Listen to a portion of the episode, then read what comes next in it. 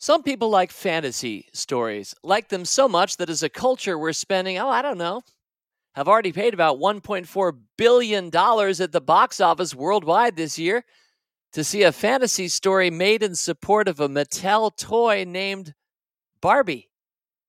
We all can think of a favorite bedtime story, Harold and the Purple Crayon, or Where the Wild Things Are. It's often said of us human beings that we are a storytelling race. The call of the story the prehistoric campfire, where stories were acted out. Huge industries today have been built up just around celebrity stories.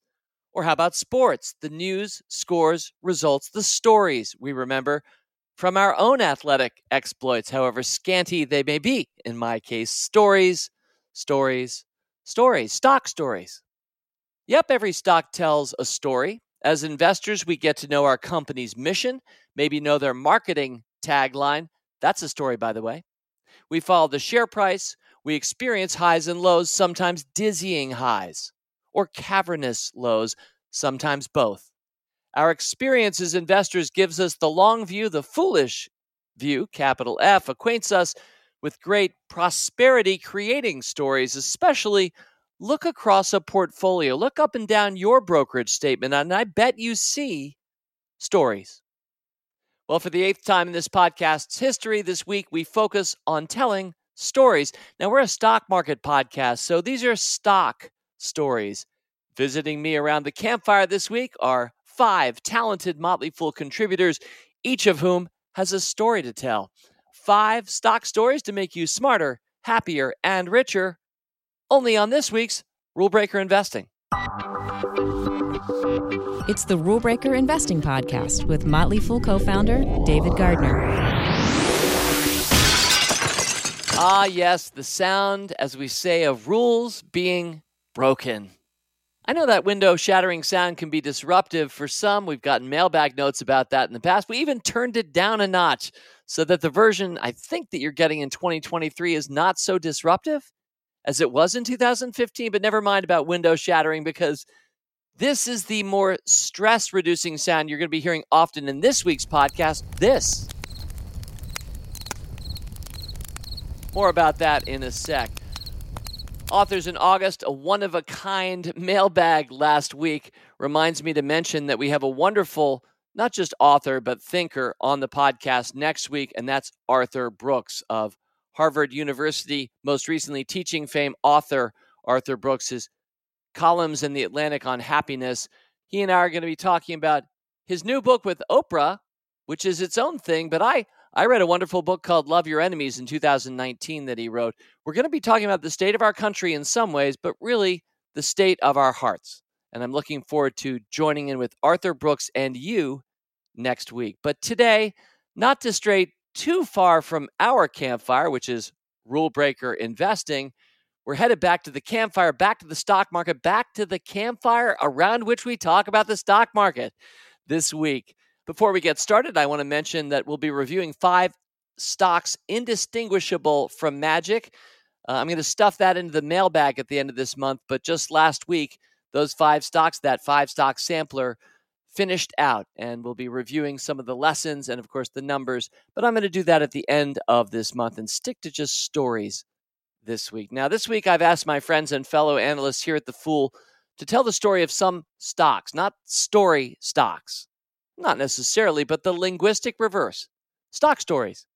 It's something we do on this podcast. This is volume 8 in fact all previous volumes in this series are worth listening to, I hope. And this week's podcast stands shoulder to shoulder with all past ones. Every story is new.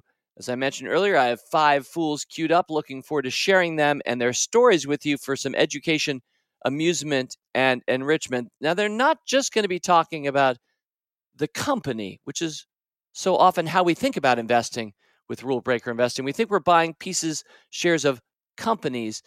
We love business focused investing at the Motley Fool, but in particular, I've asked each of our guests this week to identify where the stock was, maybe at a few different points, include the stock in their story. So if we do our job this week, we'll be making you smarter, happier, and richer. You'll be enriched by these stories.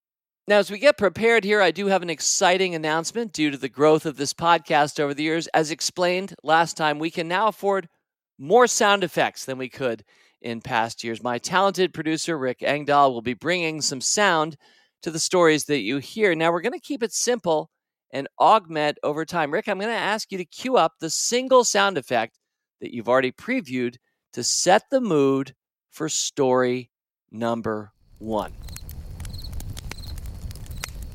All right, that helps me to start setting the right tone here as we welcome my friend Robert Brokamp. Robert, welcome back to Rule Breaker Investing. Such a pleasure, David. Good to see you again and to hear you again as well.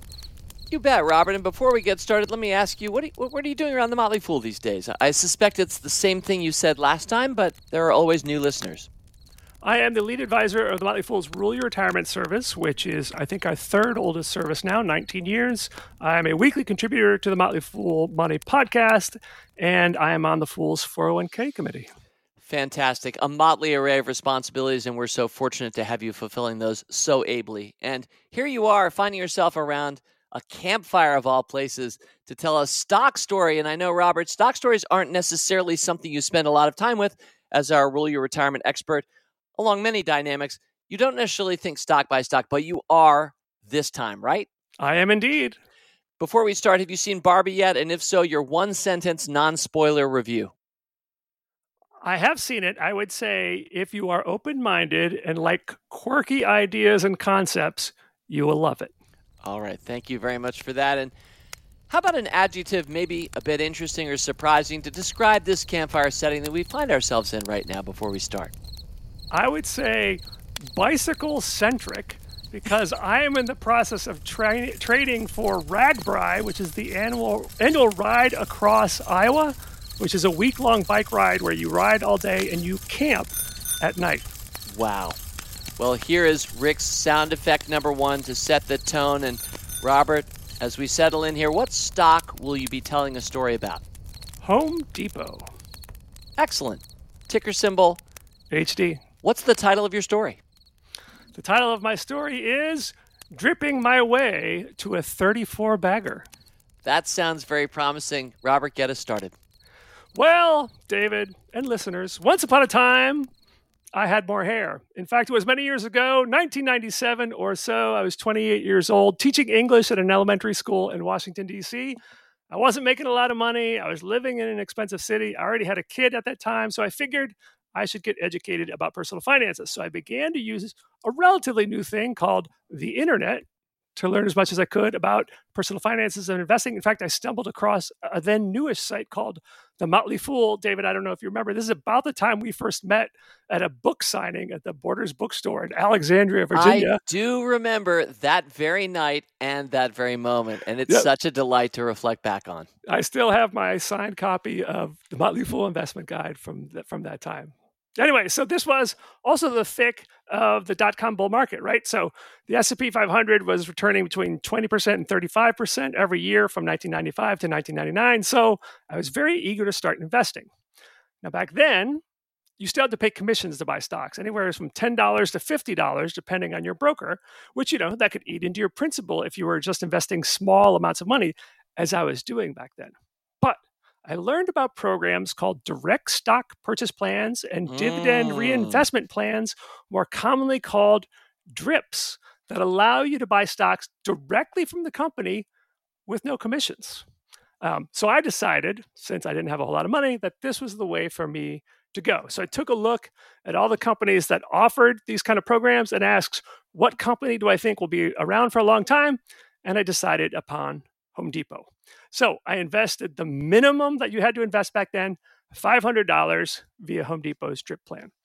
And I would love to tell you the exact date and the exact number of shares I bought, um, but the transfer agent that was running the program switched uh, in 2000 and i lost the first four three or four years of my ah. information so it's going to be really challenging uh, if and when i decide to sell stock but i haven't yet which is part of the lesson today's plan but let's just assume it was mid 1997. All right. So on June 30th of that year, Home Depot closed at a split adjusted $15.33. Where is it today? Well, as of this taping, it is it's at $328.31. So it has gone up more than 21 times in price in 26 years. But wait, there's more. That's just the price return. I have been reinvesting the dividends all along the way. Ha, ha. And the great thing about dividends is they tend to go up every year, usually at a rate that beats inflation if you choose the right company. So in Home Depot's case, in June of 1997, it paid a quarterly dividend of 2 cents when you adjust it for stock splits. The most recent dividend paid in August of this year, $2.09. So the dividend has grown more than 100 times in value. So since the late 90s, I've been buying more shares with the reinvested dividends, which leads to more dividends, which allows me to buy more shares, which pay more dividends, more shares. It's kind of like the dividend snowball. So put it all together. My original, I'm guessing, I bought maybe 27 shares. I now own 52. My initial $500 investment is now worth more than $17,000, Wow. making it a 34 bagger on a total return basis. Now, when I retire, I'm going to turn off the dividend reinvestment, have that money transferred to our bank account, and then hope to pay for a decent vacation or, you know, maybe a small home renovation thanks to Home Depot. and all off a $500 initial allocation. I love, Robert, that you pointed out it wasn't just a 21 bagger, which it was just straight up price, but you added so much juice to it by reinvesting the dividends. You know, when you were talking about 1997, and part of the beauty of drips, so called back then, was you could skip commissions in an era in which commissions were very significant. These days, commissions are often at or near zero dollars a share. But Robert, I assume you still like and uh, would advise people to sign up for dividend reinvestment programs because the dividend goes right back in, and there's some convenience there as well. Absolutely. Yes. It's automatic reinvestment. It's all automatic dollar cost averaging, right? Because, like your contributions to your 401k, the dividends are you regularly purchasing shares. The price is high, you don't purchase as many. When the price is low, you purchase more. Um, Jeremy Siegel, uh, famously the author of Stocks for the Long Run, has called dividend reinvestment the um, something like the the bear market return accelerator. Because when stocks go down, the dividend reinvestment buy more shares. It has your portfolio recover faster than the overall stock market. Part of the promise of stock stories, Robert, is that we draw a didactic lesson and punch it home for our fellow listeners around the campfire there's a lot here. I, I, see a 25 plus year story, and I tend to fall in love with stories about the long term and persistence and patience, and sometimes just forgetting you even had the position and discovering what it's worth. So that's part of what I see in the story. But there are a number of things to highlight. What is the didactic lesson you would like us all to take away as we stare deeply into the campfire looking for truth? The lesson I would say is that investing even small amounts can pay off. I remember when I was in my classroom printing out the fool's 13 steps to investing foolishly on a dot matrix printer. Another teacher came up to me and said, What are you doing? And I said, Well, I'm starting to learn how to invest. And the teacher said to me, You can't invest. You don't have enough money.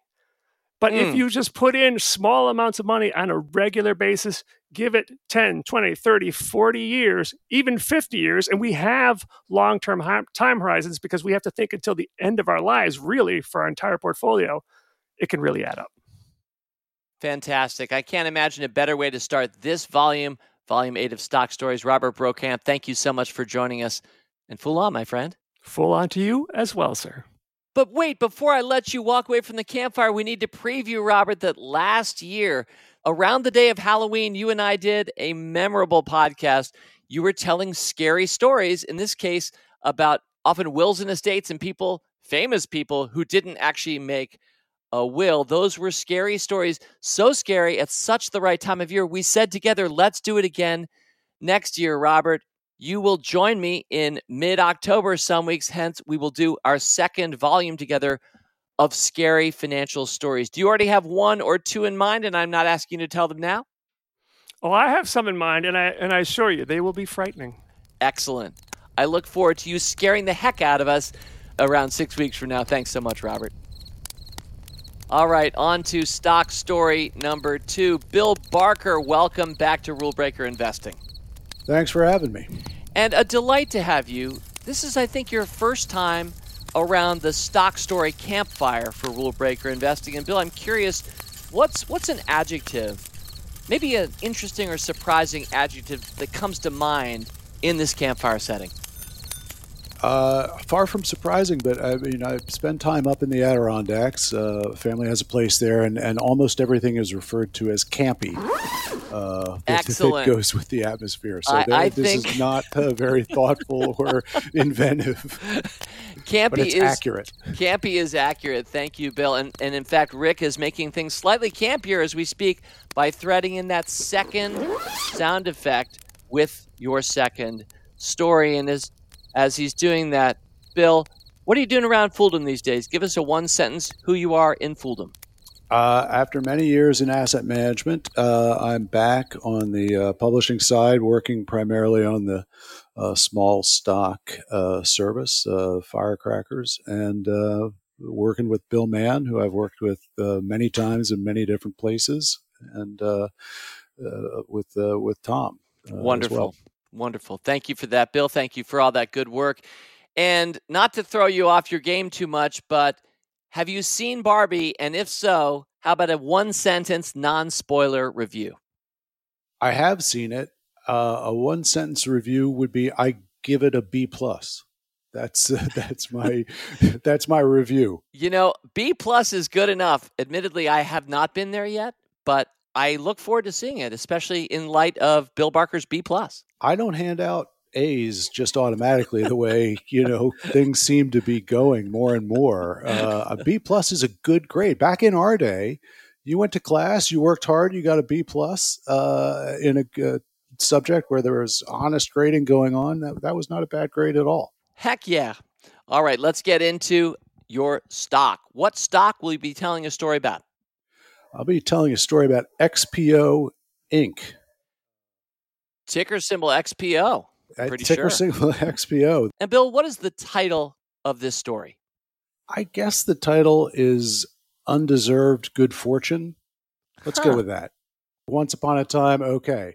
This is a stock that I came to meet for the very first time back when I was doing asset management. And I was at a, a conference, an investor conference, institutional thing. And the format, for those that don't know, is you uh, if you're in the business, you you try to get some one-on-one meetings with management, sure. and if you don't particularly have the connections or, or the juice to to get those one-on-one meetings, you you sit in um, presentations. Uh, this is in my asset management days, and I am watching a number of presentations uh, that companies give. It's 40 minutes 25 minute PowerPoint, then 15 minutes Q and A from. Sure. Uh, and it was a small stock conference uh, primarily, and I didn't have a lot of one on one meetings with management this day, so I'm sitting there going through the the conference schedule, picking out the companies that I want to hear based on what I know about them.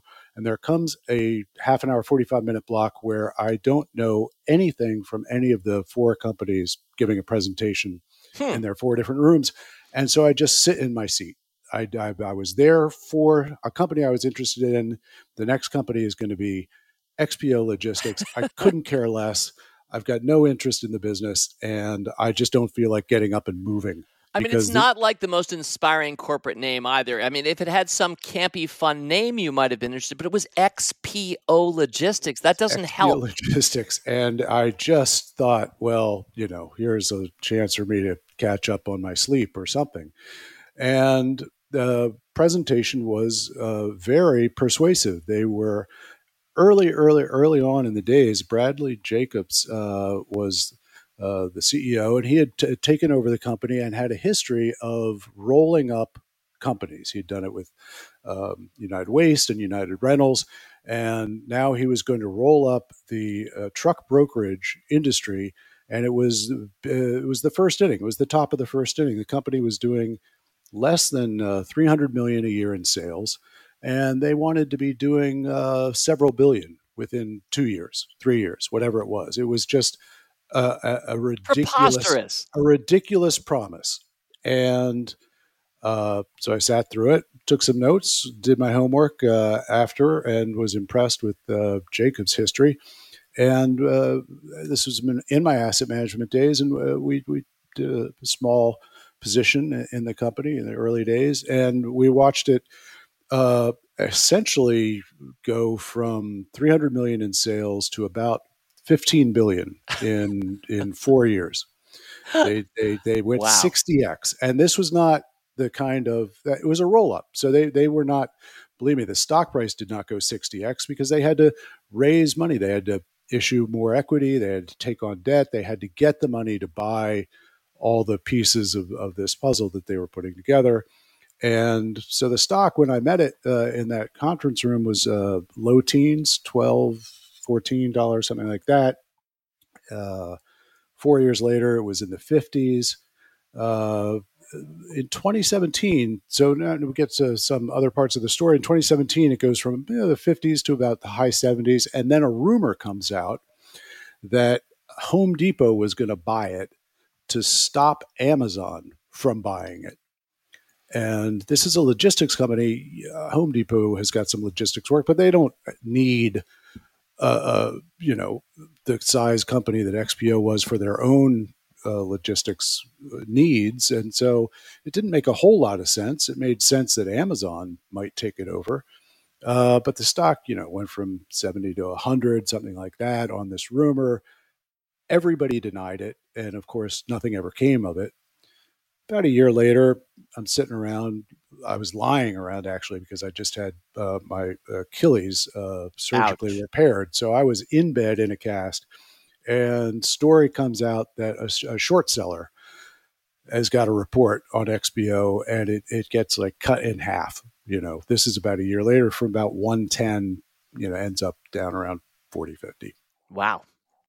So you know that that was about four or five years ago. In, in, the years since, it's visited a lot of interesting places. It's split up into three companies. Uh, it's now XPO, RXO, and GXO. If you take all those and add them together, uh, it's worth about 150. Um, if you held on to everything throughout the whole time, so you know it's it's it's been been about a 10x uh, in the last decade. 11 years. So, and all Bill because you just sat through a presentation at a conference that otherwise you would have been on your phone on.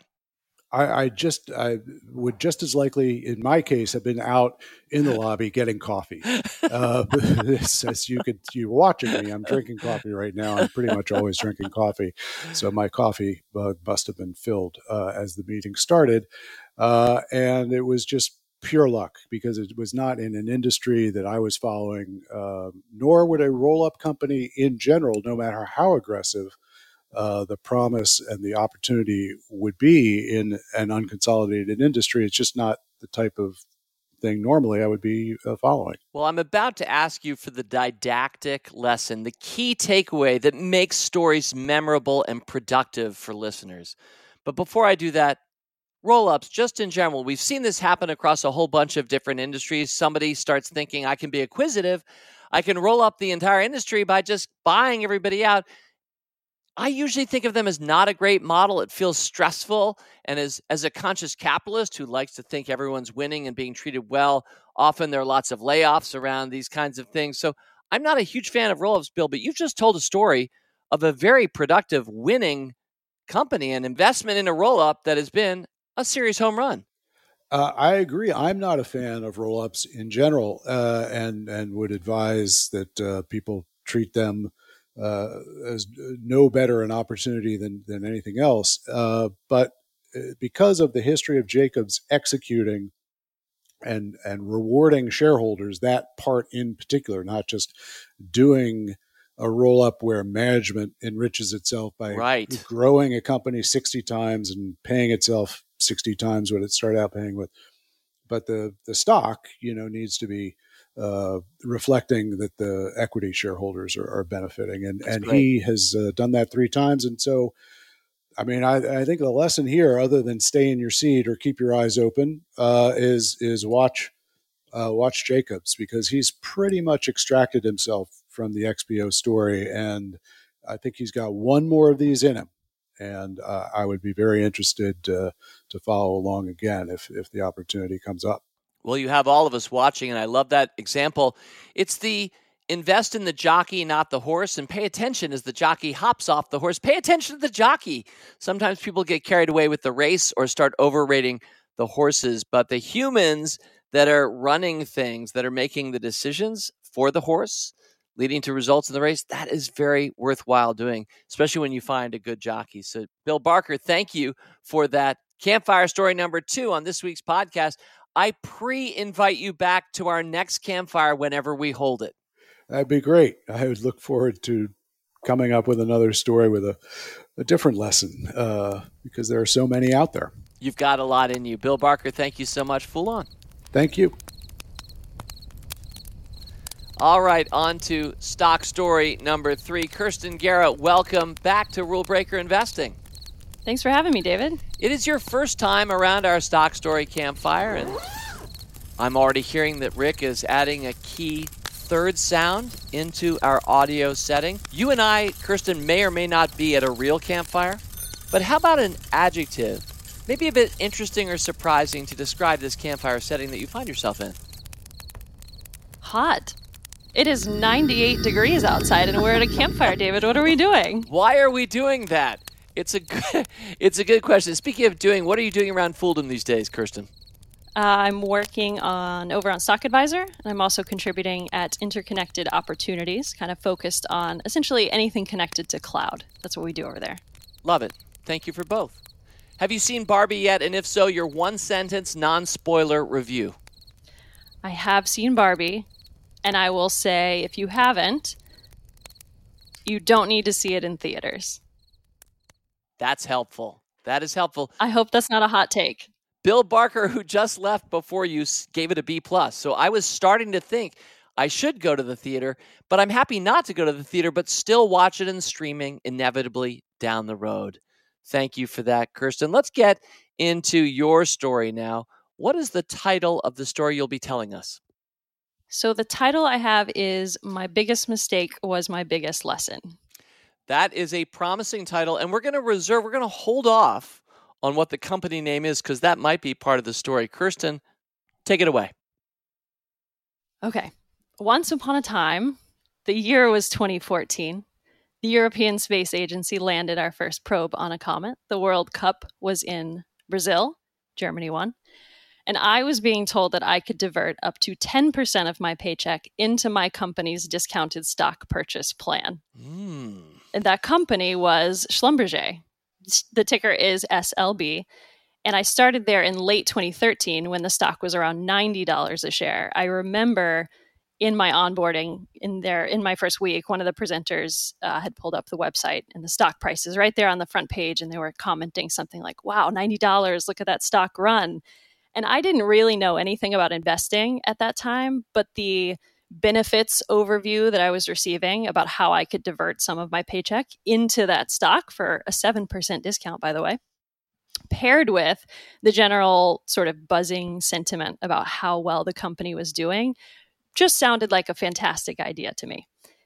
So I bought in, and the stock price just kept climbing from $90. But numbers are just numbers. The actual business atmosphere behind those numbers was fantastic. Morale was high, motivation was generally abundant, culture felt very strong. Everything felt like a win. Um, but let me back up for a second and tell you what Schlumberger does. It is an oil field services company. Uh, it offers basically any service that you can imagine drilling, well logging, which is kind of like data collection in the oil field, hydrofracking, extraction, software solutions, anything that an operator might want, Schlumberger will do. Well now, said. Now, operators are the companies that own the wells. They make the strategic decisions about how to develop a field or when and how to produce their wells. But the service companies are the ones that will come in, that will carry out those field operations, whatever the operators tell us to do, right?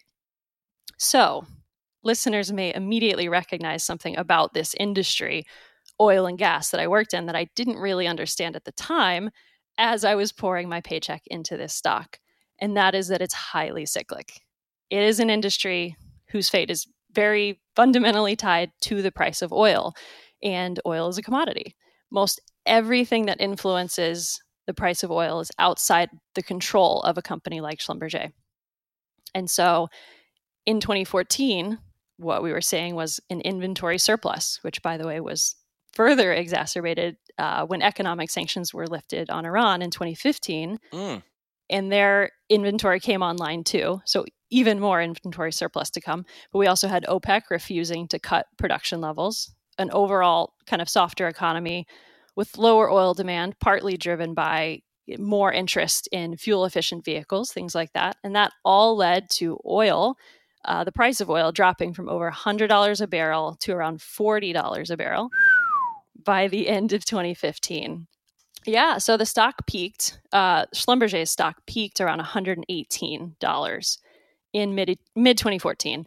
And by late 2014, the layoffs started.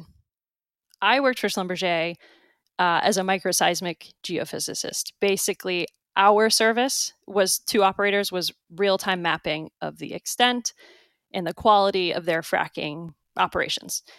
But it's kind of like a luxury service. So operators can forego that real-time mapping to optimize the stimulation treatment. They can't just do it and still get a bunch out of the well. So my service was one of the first on the cost-cutting chopping block.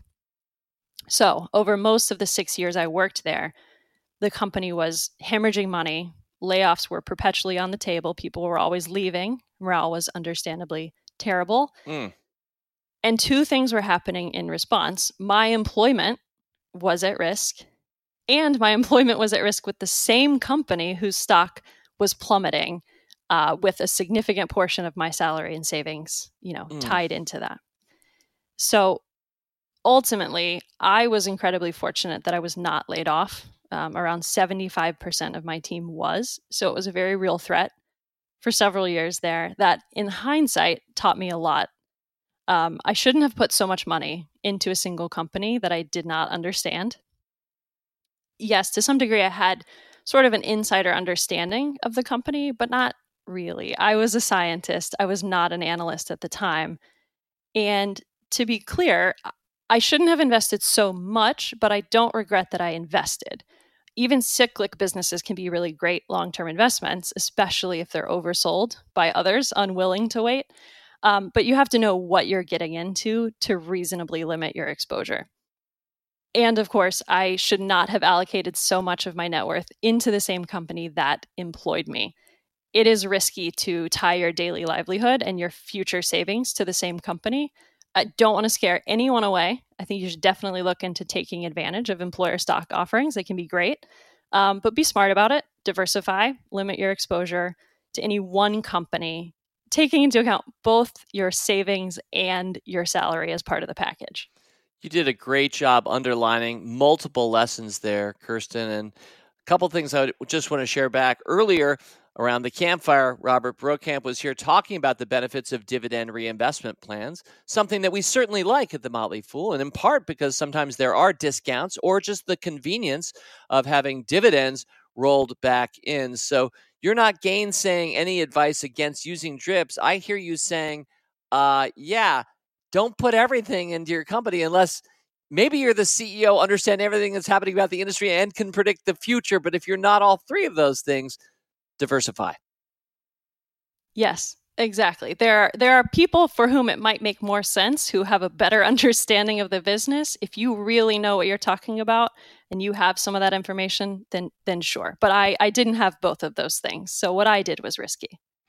And I'm going to ask you in a sec to punch home just sort of a final, maybe one sentence takeaway, the top lesson in your mind from what you just shared.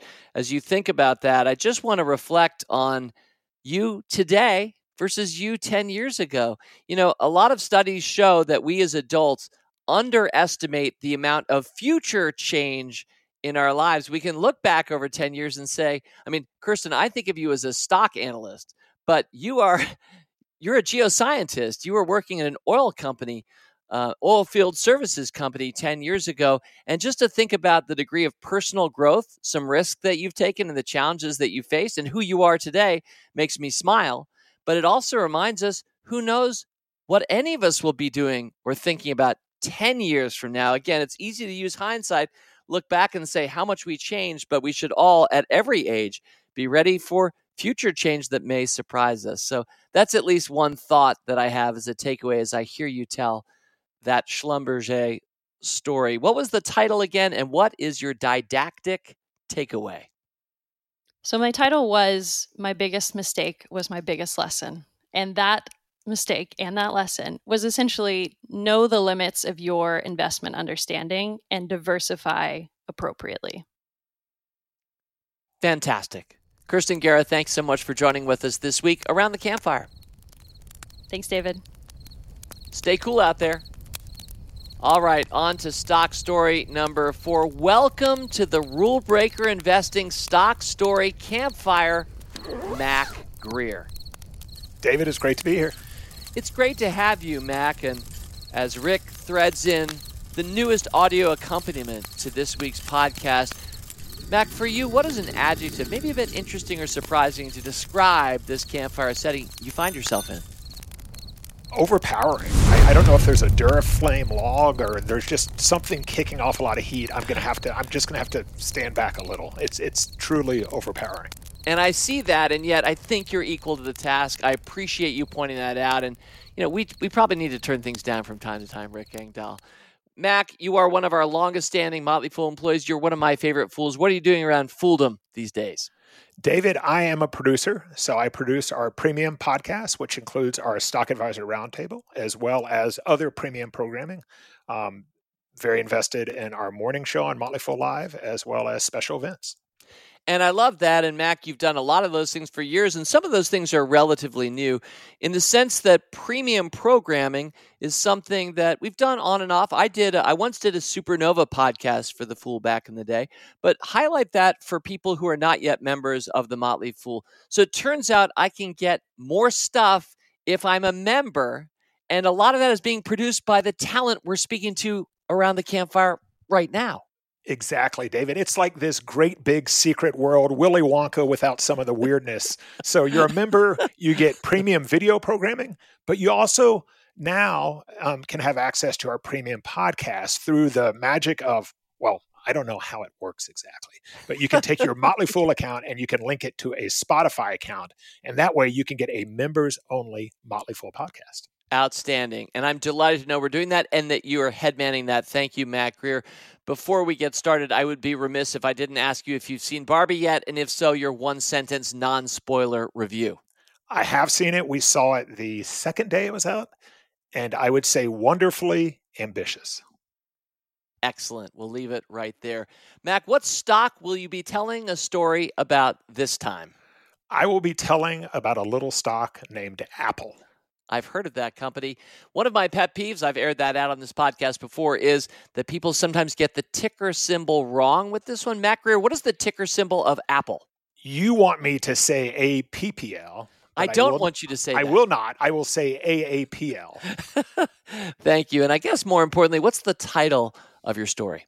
The title is The Dangers of Early Success. Take it away. Once upon a time, Apple was in trouble, serious trouble. Like we may not be able to stay in business trouble. Mm. The year was 1997. The band Hanson was setting the music world on fire with that catchy song, MMMBop. But Apple was in trouble. On August 6th of 1997, Apple co founder Steve Jobs revealed that Microsoft, led by Bill Gates, had invested $150 million in Apple. Microsoft received 150,000 shares of preferred stock in Apple. So Microsoft invests 150 million in Apple. And following that deal, David, Steve Jobs told Bill Gates, and this is a quote, "Bill, thank you. The world's a better place." And well, the world became a better place for me because a few weeks before that deal, David, Bef- a few weeks before Microsoft invested in Apple, I, Mac Greer, had bought call options in Apple. it was the stock. first time. It was the first time I had ever bought stock options. I'd been investing for seven, eight years. I bought Gap, Dell, other stocks, but I never bought options. I was young ish. I was single. I was not risk averse at all. So I decided to give options a try. So I don't want to get in the weeds here, but the big advantage of a call option versus a stock, as you know, is the call option really magnifies any gains in the stock. So if the stock moves up a lot beyond that strike price, you stand to make even more money if you have the call options, which I did. And of course, if the stock is below the strike price at expiration, you, you lose what you paid. Okay, so David, summer of 1997, I buy these call options for around $1, not knowing what's going to happen. Each of those call options controls around 100 shares of Apple. Or not around, it does control 100 shares of Apple. And I buy them because I remember thinking, you know what? How much lower can Apple really go? and options seems kind of fun. A few weeks later, Jobs announces that Microsoft's invested 150 million in Apple.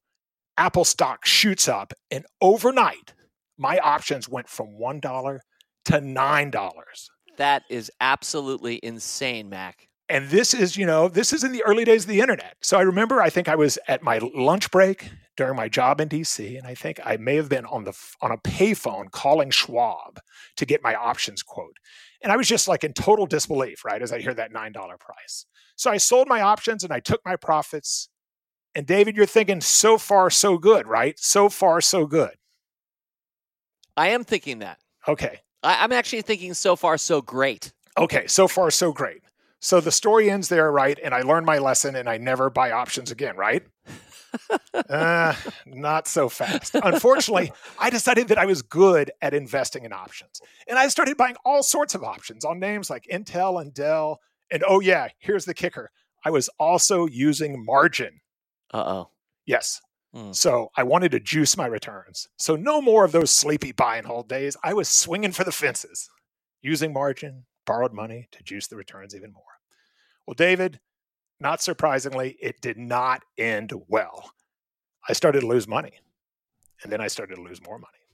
And I learned eventually that I had no business investing in options. I wasn't made for it. I wasn't using options for income or as a hedge or in ways that allowed me to manage my risk. I didn't use options in any of the ways that the Motley Fool has prescribed. I was flat out speculating. I was gambling. And because my first big bet on Apple had paid off big time, I learned the wrong lesson. Mm. So that's my first big takeaway. Success can be dangerous, especially early success. Make sure you're not learning the wrong lesson. Make sure you're not mistaking luck for skill. I wasn't smart, I was lucky. Now, the second takeaway here is you can have a robust portfolio and you can have a very happy and productive and fruitful investing life without ever using options. I don't invest in options anymore. I know myself now, and I can't do it. And by the way, I don't use margin either. I don't have the stomach for it. And the final takeaway, and perhaps the most important one, Stay humble. If you're on top of the world today, help someone who's not. Remember, there was a day back in August of 1997 when Microsoft essentially bailed out Apple. That's the same Apple that has around a $3 trillion market cap today. That is an absolutely outstanding point to conclude with. There was a lot going on there, Mac. I appreciate you taking us back to a time where, yeah, we got stock quotes over the phone. We would call our broker, or maybe there was the touch tone opportunity to quote our stocks, but certainly online may or may not have even had that yet. But before there was online, there were the phone quotes. So thank you for that. You know, Mac, you mentioned that eventually you learned not to use options and or margin. How fast did that eventually happen for you? Was it the big dropout of 2001 2 where you're like i'm done here or did you keep doing it? or did you stop right away in i don't know 1998 i think the dot-com crash pretty much finished me off because that was that was the end of it. Um, i may have bought one or so after that but that was pretty much it the dot-com crash but most of all, your concluding point about Apple. It is so remarkable to think back on that time. And thanks for reminding us. It was a $150 million bailout investment from Microsoft just about 25 years ago today, 26 years ago. And it's astonishing to think that Apple has the highest public company market cap in the world today, far larger than Microsoft, all from a seed investment, which was a couple decades after its founding. Truly remarkable. I love what Steve Jobs said, and that was a great quote. It's incredible, David. And I don't mean to pile on Microsoft here because Microsoft, you know, has been a, amazing. They've had a great run. But but here's a fun fact, courtesy of an Engadget article I found online. Um, so 2001, Microsoft converts all of its Apple preferred shares into around 18 million shares of common stock. So, so eh, 18 million shares of Apple stock 2001. By 2003, Microsoft had sold that entire stake. So, David, I'm no math wizard. and I don't know how many splits Apple has had since Somebody should be fired for capital allocation in the Microsoft investment department. That's what in, I'm hearing. In that incredible world, had Microsoft held that stake, they have to be what? One of the largest, if not the largest, shareholders in Apple? truly remarkable. Well, Mac Greer, thank you so much for joining us around this campfire and for punching on. You know, you gave several lessons. Just the final thought, your final takeaway. If you were to boil it down, the didactic lesson to just one sentence or so, what do you want to leave us with as you depart this hot, campy, overpowering campfire setting? I think there is a tendency when we succeed to give ourselves too much credit and to not give luck more credit. And the best protection I found against that is to stay diversified and to um, keep my positions pretty small and to realize that if something does blow up, if you have bad luck or good luck, you've at least constructed a portfolio that can withstand that. That's great. In in a lot of senses, these things work not just for investing, but also for business in our professional lives, staying humble, diversified, and of course in life itself. So thank you for painting each corner of the rule breaker investing room. Great to see you again, Mac. We'll have to do this again sometime. Happy camping. Happy camping. All right, and stock story number five this time. Let's welcome to the Rule Breaker Investing Stock Story Campfire, Jason Moser. Jason, welcome back. Hey, thanks for having me, David. And we're hearing Rick provide the final full accompaniment, really sound being fully realized for our campfire setting this week. Jason, you're getting to hear it in its full fury. What is an adjective, maybe a bit interesting or surprising, that comes to mind to you when you stare deeply into the campfire that we find ourselves sitting in front of right now. You know, David, I'm going to go with the word refreshing. And I think one of the reasons why I use that is because it just, you know, this day and age, especially these last several years, we just haven't had the opportunity to work together so much. And that, I think, is something a lot of us miss. Uh, so whenever yeah. You know, I, I, had to get involved in these collaborative experiences. To me, the first thing that comes to mind, this is just a refreshing change of pace. Thank you. Very well said. And thank you for for being refreshing for all of us. It's great to have you back here. Jason, remind us in a sentence or two what are you doing around the Fool these days? Promote. Well, uh, as as many know, for the last five years, I've been working as, as the advisor on our augmented reality and beyond service, and then I also uh, am working as the advisor on our next gen uh, super cycle service, and that's the one that's focused more on like connectivity and five G uh, related ideas. Uh, and then I get to you know continue with the, the Motley Fool Money stuff and, and helping out with Rule Breaker Investing podcast and you things bet. like that along along the way. I, th- I think man about town is fair to describe Jason Moser around Fooldom. It. It's great to have you here. And, and I have to ask you the question I've asked all of my other guests because for some reason I have this on the mind this week. Jason, have you seen Barbie yet? And if so, your one sentence, non spoiler review. You know, I feel like people would probably bet that I haven't seen it. That'd be fair, but I'm going to surprise them and tell you what, David, I have seen it. Um, it was something my my daughters initially went to go see, made my wife jealous, and so my wife and I had a date night one night shortly thereafter. I, I, I, will say, going into the movie, my expectations for the movie were not all that terribly high. For me, it was more about the company I was keeping.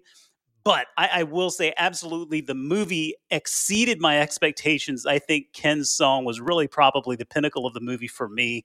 Uh, it's so much so that my daughter, who recently went away uh, to college, is coming back here in the next week, and she has just told me that we have to go see that movie together. She just won't have it any other way. So, yep, I did go see it. How about you? Excellent, excellent. And I have not yet, as I previously mentioned this week, and yet I I know I will. But whether I wait for streaming or not is, is, my big question. But Jason, I will have to say I was not surprised that you've seen it because I know you have two wonderful daughters, and I kind of feel like as a guy surrounded by three women in his nuclear family, you were going to see this movie at some point somehow. a fair a fair assessment. All right. Well, enough about Barbie. What stock will you be telling a story about? Well, I feel like uh, you know, years and years from now, when I'm long and gone, I, I feel like the the investing story of Jason Moser is going to be told, and, and everybody is going to make sure that McCormick is a part of that story. So, to no one's surprise, uh, talking about McCormick, ticker is MKC, not MCK, but MKC McCormick. Yes. And what is the title of your Jason Moser McCormick story? 90% of the flavor and 10% of the cost. Excellent. Take it away, Jason. Once upon a time in February of 2010, a man named Jason Moser, a young buck, you know, a green a green investor, wet behind the ears, just started at the Motley Fool as as as just a member of the analyst development program. Not even guaranteed a job. He had to go through his educational uh, it was like boot camp, educational rigor with the company, just just for to, to, even have a shot with a career. In 14, 14 years later, look look where he is, right? Uh, but, yeah, but, yeah, back in 2010, February 2010, I, I started with with the Motley Fool, and around this time, uh, McCormick shares were selling for an adjusted $14 and change. Now, records are somewhat fuzzy because this was a little while back. Uh, but I believe we went to McCormick headquarters uh, at some point in 2011. Now, this was just a, a trip that that I and, and, a couple of colleagues from work uh, decided to take one day, sort of sort of a boots on the ground field trip to get a better idea about the company and sort of what they do. And they were fairly local, right, located up in Hunt Valley, Maryland. So for us, I did was, not know that. So McCormick is in Hunt Valley. Yeah, and it was so it was it was an easy trip for us to take, just a day trip, and, and that was the general time frame. But you know, I was still new to the job, like I said, very wet behind the ears, learning so much, and this was really for me, it was an exciting opportunity. This was one of the reasons why I just was so excited to start with the Fool because of these types of, of, of opportunities. And so, you know, we drove up to to McCormick headquarters for the day. Um, we we had a terrific time. We met with the, the CFO at the time, I believe it was Gordon Stetz. Uh, we toured the whole place. This was probably a good four to five hour uh, field trip that we took, um, and ultimately, again, this especially at the time, this is what struck me as a very Peter Lynchian type of experience. You know, I had just read One Up on Wall Street at the time, so I mean, it really, it really hit home for me. This is just kind of one of those buy what you know type of of companies. We really got to know it very well. Um, and and what struck me was you know I, I, have I have so many fond memories of my childhood learning how to cook from both of my parents. A lot of that just came from stretches sitting in the kitchen watching my mom or my dad do whatever they were doing. They would they would bring me into the mix and teach me how to do it. It's, it's something that even connects us to this day. And I can recall vividly opening up the pantry and just seeing stacks upon stacks of McCormick spices. And, and you know the the color, the logo, it all just kind of stuck with me. And and uh, and so this field trip was kind of kind of something that re reinvigorated, I guess, that interest really in not not in cooking, but really in, in, understanding exactly what McCormick did and if it was something that was was worth considering as an investment idea. So I continue to follow it um, for for years to come. And uh, you may you may remember uh, on our old podcast, Market Foolery, one of one of Chris Hill's favorite questions to deliberate every now and then was, "What's the next Berkshire Hathaway acquisition?" And I always just answered McCormick. There were a couple of other times I would answer other companies like Ellie Mae or something like that. But McCormick was kind of always my go to because there just seemed to be so many Buffett like qualities about this business. You know, it was reliable, steady, you know, strong returns. And uh, and I even said in April 2013, I, I even, you know, I laid it out there on Twitter at the time, David. I said, hear me now. Buffett and Berkshire will buy Spice Kings, McCormick and Company under their umbrella one day. It's too Berkshire a business not to. Fast forward to today, David. Of course, that has not happened, but I'm actually kind of grateful because that has, has allowed me to just uh, stay on here as a, a shareholder for so long and benefit from from watching this company grow and do its thing. But you know, it wasn't long after that, somewhere in the year 2013, where I bought my first shares of McCormick. That was somewhere in the $30 range, adjusted adjusted for today, so $30 and change. Um, and, and, I will mention too, by the way, just for listeners, it wasn't short. It, not not long after that, you recommended McCormick in Stock Advisor on the Team David side, and it's performed very well for you there. I think matching the market and and uh, close to 200 percent returner there. So I so definitely have there. never been to Hunt Valley, Jason, but I do. It is a kind of timeless company doing good things in the world that I admired. And I think, especially somewhere back then, I've never been a cook myself, but I started to realize, you know, spices are such an oncoming thing. I know they've been around forever, but it feels as if maybe I'm just thinking about American cuisine, but I think it's true worldwide, but I only really know American cuisine that it's just getting better and better. We have fusions with other forms of cuisine and spices. Yeah. So I think I had spices on the brain. I know you remember the classic plastics line uh, that that was delivered to a, a, young Dustin Hoffman in The Graduate, but I was probably saying spices to somebody somewhere around then. It has been a good investment. It's it's a company that I continue to appreciate today. But Jason, it's it's an iconic one for you for me, I'm still confused why the ticker symbol is MKC. I know. I think we've always tried to noodle that one. And I, I mean, I guess we could try to dig in and find out the history. I have to believe it has something to do with McKesson getting there first. But I uh, think so. I mean, let's, to be clear, McCormick, of course, is MCC. So I'm not online right now, so I'm not checking if somebody grabbed MCC. But I, I, just see the K on the end of McCormick, and I think it should be on the end of the ticker. But you're right, McKesson, which is another stock advisor pick. Um, got MCK. But more importantly, what have you been learning? What have you learned from having McCormick in the Moser folio for for so long? Well, I'll tell you. I mean, one thing I've learned is you just you never never really underestimate where a business can go because certainly they've they've gone well beyond just spices. I mean, with acquisitions and, and RB Foods and bringing more flavors into their portfolio, sauces, things like that. So now yeah. they own French's and they own Frank's Red Hot uh, own Cholula. So this is a company that has, has certainly evolved over over time, and I think that's that's you know definitely one of the lessons I take away. But I tell you, the big lesson I take away from a company like McCormick, owning a company like McCormick, and I think about this now more than ever, really, given that you know we're not getting any younger, David. But um, I, you know, I didn't want to be late to the game working on building out that income generating side of my retirement portfolio. Mm. McCormick was mm. one company that really helped me keep that thinking alive. And it's something that, you know, talking about dividends and things like that, something my dad taught me when I was a kid.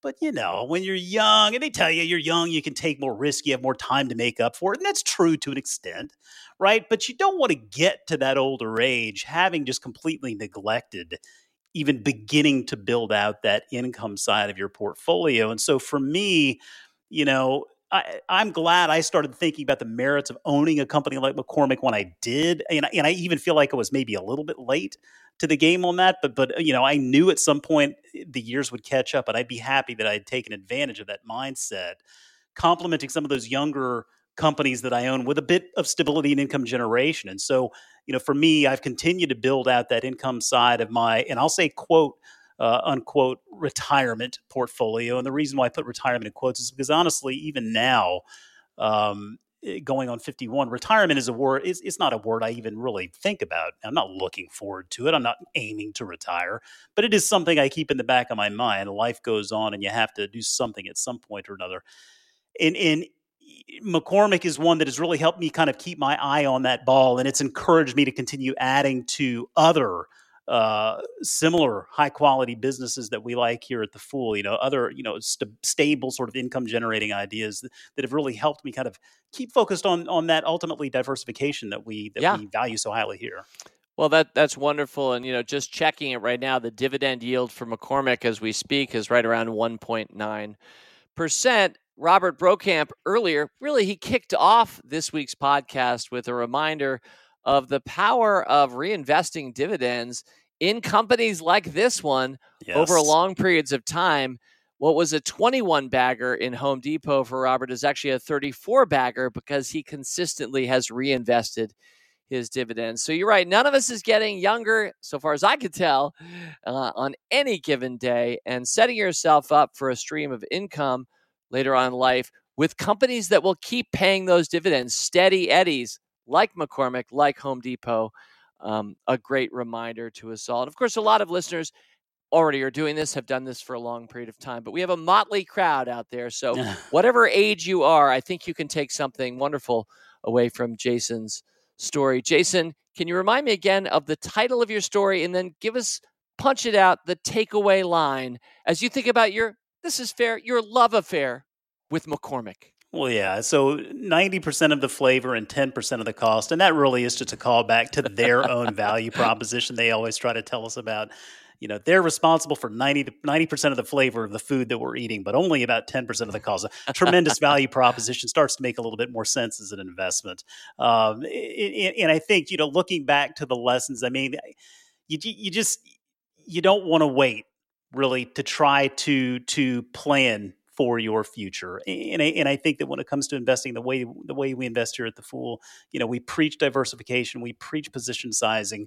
Um, it's it's very easy to to think about, you know, getting rich quickly, right? But let's focus on getting rich slowly, right? It's it's a journey, right? It, it's not something that we're going to achieve overnight. Uh, this is this is something we're building over long stretches of time, and yeah. um, giving us a little bit of all of those different types of, of, of great businesses out there, it can really work wonders in the long haul. Getting rich slowly is a much surer path to getting rich. It's actually a lot more fun, too. You'd think it wouldn't be, but you take away a lot of the stress. You don't feel too bad during bear markets. You see them as opportunities, and you have an opportunity, as Jason has done, to build out a diversified portfolio over time. It's kind of like a garden or an orchestra. You want to have many different players, many different contributors, and watch that growth over time. Jason, thank you so much for joining us again this week on Rule Breaker Investing. Thank you.